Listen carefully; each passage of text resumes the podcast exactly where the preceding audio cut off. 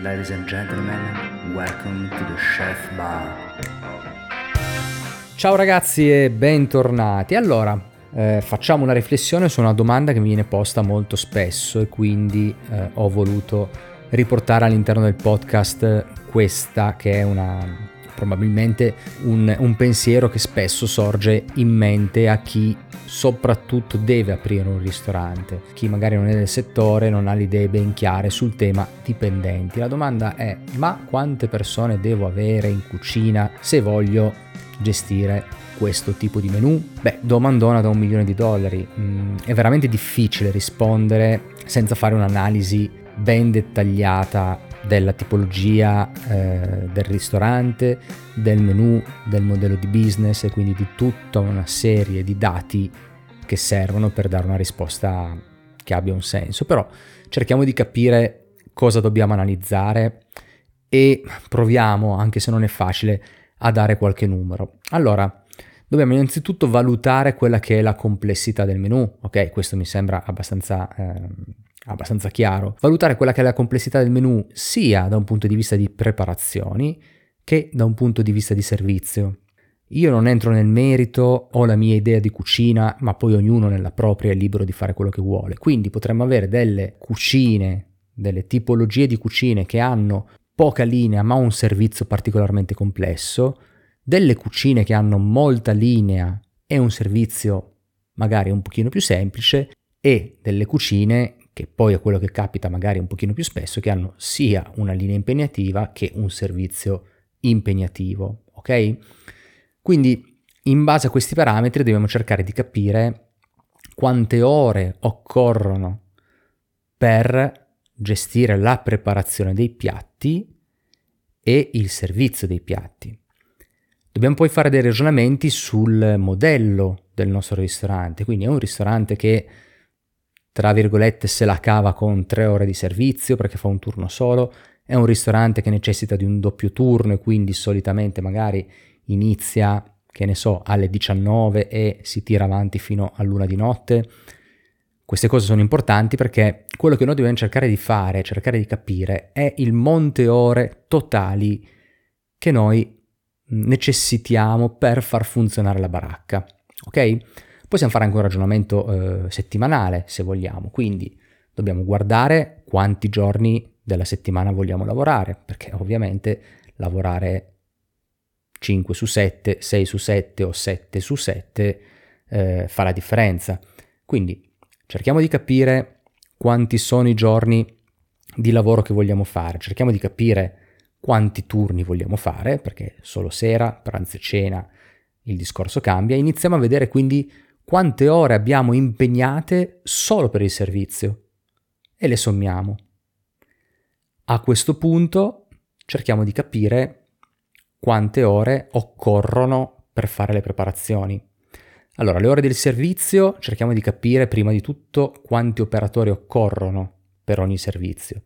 Quindi se per ogni servizio, dai conti che noi abbiamo fatto, e quello serve un minimo di esperienza, se no vi affidate a qualcuno che ce l'abbia, pensiamo che occorrano mh, tre persone per sei ore, iniziamo a sommare questa cifra e la moltiplichiamo per tutti i servizi della settimana. A questo punto dobbiamo andare ad aggiungere tutto quello che serve per la preparazione. Quindi poniamo che siamo un ristorante che fa solo eh, rivendita, ok? Perché ha un centro cottura che ci fornisce eh, abbiamo un centro cottura che ci fornisce i prodotti e quindi noi dobbiamo solo mettere nei piatti, impiattare e far uscire. E quindi a quel punto le ore di preparazione sarebbero più o meno pari a zero, ok? Un minimo di linea ma abbastanza bassa. Se invece ci facciamo tutto, come molti ristoranti fanno, quindi pane, pasta, eh, grissini, pasticceria, piccola pasticceria e così via, questo ad esempio è quello che succede nel mio ristorante, ecco che anche se magari non abbiamo un servizio che ci richiede tantissime persone per tantissime ore, però abbiamo necessità di tantissime ore di preparazione. E quindi andando a quantificare tutte queste ore settimanali e partiamo dal presupposto che dovremmo cercare di ragionare sulle 40 ore di lavoro. Lo so, adesso diranno, eh, ma dove l'hai visto che si fanno 40 ore? Non le fa nessuno, è impossibile. Io vi dico quello che dovrebbe essere, quello che vorrei ambire nella ristorazione, nemmeno io ci riesco, ok? Anche se sto facendo di tutto per arrivarci, però vi assicuro che ragionando in questo modo sono riuscito ad abbassare notevolmente le ore di lavoro e sono riuscito ad avvicinarmi molto comunque a questo, a questo valore e potete chiedere senza problemi ai ragazzi che lavorano con me. Quindi dobbiamo cercare di capire qual è il monte ore totale che ci serve per mandare avanti la baracca durante la settimana e da lì andare a quantificare più o meno quello che può essere il numero di operatori necessario. Quindi prenderemo questo benedetto monte ore, lo dividiamo indicativamente per 40, quindi le 40 ore settimanali lavorative, e vediamo quanti operatori ci servono. Poi ovviamente dovremo fare tutto un ragionamento a seconda dei giorni di aperture, a seconda dei turni, su come distribuire questa, queste ore su quante persone, senza dimenticarci che poi ci sono le ferie, ci sono i riposi, ci sono eventuali congedi straordinari per mille motivi come la nascita di figlio o quant'altro, c'è la malattia quando può capitare, perciò dobbiamo tenerci comunque un pochino di margine. Lo so, molti pensano, eh, tu parli di fantascienza, questa cosa non è possibile, in ristorazione tanto non funziona così, eh, tutte queste benedette cose qua. Lo so benissimo, io vi sto dicendo come si dovrebbe fare e come dobbiamo cercare di fare. Ok? Se poi questo risulta impossibile sulla carta, poniamoci dei problemi cerchiamo di andare a capire dove intervenire. Se abbiamo troppa produzione interna, piuttosto deleghiamo qualcosa. È una cosa che a me non piace, lo ammetto. Ma se dobbiamo far funzionare l'azienda e per qualche motivo, per come siamo organizzati, vediamo che non abbiamo il tempo per fare il pane, il pane lo compriamo. Non sto qua a fare moralismi culinari del cazzo, eh? Cioè, cerchiamo in primis di far funzionare la baracca in modo efficiente e cercando di garantire una vita decente al personale o comunque al nostro staff. Se siamo gli chef dobbiamo cercare di organizzare le cose per il nostro staff, se siamo i titolari penseremo di organizzare le cose nel modo migliore possibile per il personale.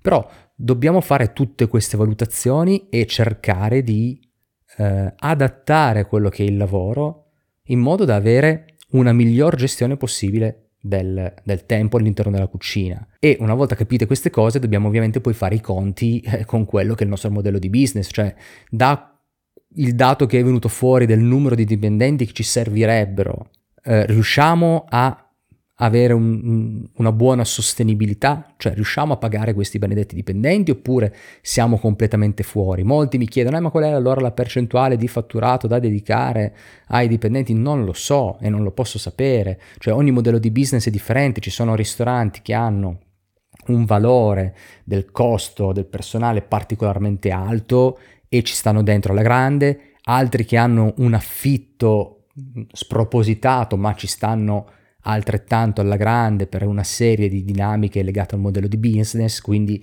è veramente difficile stabilire queste cose. Diciamo che nel momento in cui il costo del personale, ma ripeto, sono son veramente dati buttati per aria perché non, no, non, si può fare questo tipo di ragionamento senza conoscere strettamente il, il, modello di ogni singola attività, però diciamo che nel momento in cui andiamo a superare il 30% di costi di personale, in un modello di business normale all'interno della ristorazione, eh, diciamo che inizia a essere un pochino difficile da sostenere, ok? Però eh, vi assicuro che l'unico modo per fare dei ragionamenti sensati è questo, cioè noi dobbiamo riuscire a quantificare e ci va effettivamente un pochino di esperienza, mm, magari vi, vi potete ovviamente fare aiutare in questa cosa, quantificare quanta forza lavoro serve e da lì cercare di capire queste ore divise per il numero di ore settimanali che una persona farà, a quanti lavoratori corrispondono. Il tutto, come ho detto prima, tenendo conto di quanti giorni lavorativi facciamo, quanti turni facciamo, quanti periodi di chiusura facciamo, perché ci sono ristoranti magari che chiudono tre mesi all'anno e negli altri nove mesi si lavora sempre, allora non avremo la gestione dei, delle ferie all'interno eh, del, della settimana lavorativa o comunque all'interno del periodo lavorativo, ma avremo comunque la necessità di far fruire il riposo settimanale, di far eh, diciamo riposare in modo corretto i dipendenti o nel caso in cui eh, siamo in cucina con loro, i nostri, i nostri diretti collaboratori. Quindi è un tema molto complesso, ma per riuscire ad affrontarlo la cosa fondamentale che dovete fare è iniziare a quantificare tutto. Questo è importantissimo perché poi vedrete ci servirà anche in, in altri casi. Iniziate a capire e a quantificare e, e per questo vi consiglio di, di farlo proprio eh, in modo empirico, cioè, quando fate un certo tipo di lavoro, una produzione di, faccio sempre l'esempio de, della guancia, di, dello stracotto di guancia, perché è una cosa che, che ne ho fatta tonnellate, o de, della pasta ripiena, ok? Noi in Piemonte facciamo i ravioli del plin, io nel ristorante ne faccio molti, beh, quantifichiamo realmente il tempo che ci vuole a fare la quantità settimanale di quella produzione della produzione di plin, della produzione di guance.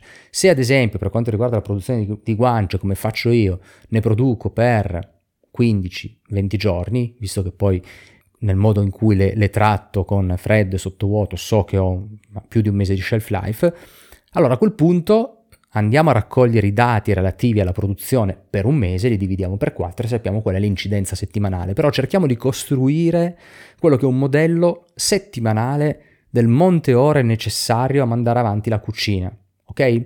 Mandare avanti la cucina in termini di preparazioni, in termini di servizio e ovviamente, come ho detto prima, se è il caso andare a inserire in mezzo anche eventuali riposi, eventuali turni di riposo, eventuale gestione anche delle emergenze, ok? Perché non possiamo trovarci nella merda nel momento in cui manca una persona in cucina e tutti gli altri devono poi entrare alle 6 del mattino uscire alle, alle 2 di notte e dopo 4 ore essere di nuovo dentro alle 6 del mattino. Sì, è un tema che, che sentito e detto così può come si può dire, sballarvi un pochino, no, sballarvi è brutto, può disorientarvi un pochino, però eh, il, il concetto fondamentale è imparate a quantificare bene le ore di lavoro, ok?